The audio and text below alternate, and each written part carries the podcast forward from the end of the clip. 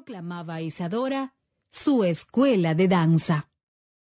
Toda su vida habría de tratar de convertir en realidad su sueño de tener una escuela.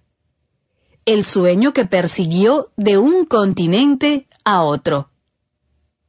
A la edad de 8 años, se ganaba algunos centavos enseñando pasos de baile a las niñas.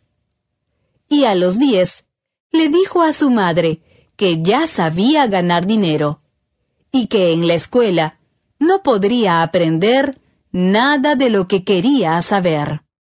Deseando hacer de su hija una consumada bailarina, la señora Duncan llevó a Isadora a estudiar con un maestro de ballet de la localidad. Pero la muchacha se negó a permanecer apoyada sobre la punta de los pies, asegurando que eso era feo y contra la naturaleza. Después de su 3ª lección, dejó la clase y nunca perdió la repugnancia contra las escuelas de ballet y su vana afección, y contra la rígida y vulgar gimnasia que llamaban danza. Exceptuando la danza de salón y las coreografías de las comedias musicales, no había ninguna otra manifestación, aparte del ballet, que, según ella, pudiera recibir el nombre de danza, cuando Isadora comenzó a interpretar la música de los maestros consagrados. Apenas cumplió 17 años, su madre la llevó a Chicago, esperando encontrar un empresario que financiara las interpretaciones que hacía su hija de la Canción de Primavera de Mendelssohn y de otras melodías en boga de la época, pero ningún empresario se interesó. La madre empeñó los escasos objetos que tenían y durante una semana vivieron comiendo tomates únicamente. Por fin, el gerente del Roof Garden del templo masónico consintió que Isadora represente su Canción de Primavera, si la hacía seguir de otra pieza que tuviera temblores y patadas. Fue su primer contrato, pero luego de una semana triunfal se negó a prorrogarlo.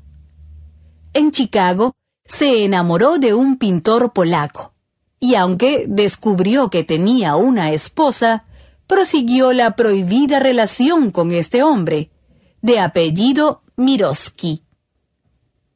Debido al matrimonio infeliz de su madre, rechazó tajantemente la idea del casamiento.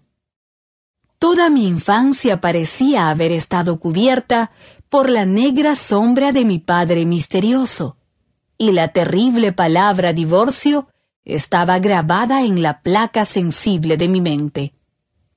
Decidí, a los 12 años, dedicarme toda la vida a combatir contra el matrimonio y a luchar por la emancipación de las mujeres y por el derecho de toda mujer a tener uno o varios hijos de la manera que le viniera en gana.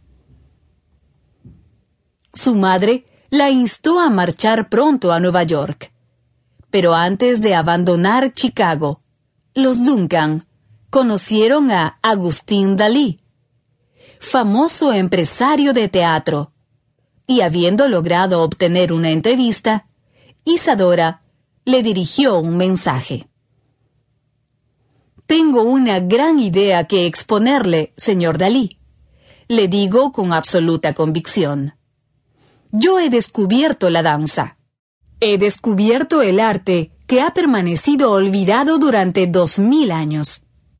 Le traigo una idea que revolucionará toda nuestra época. ¿Dónde la he encontrado? Junto al Océano Pacífico, junto a los ondulantes pinares de Sierra Nevada.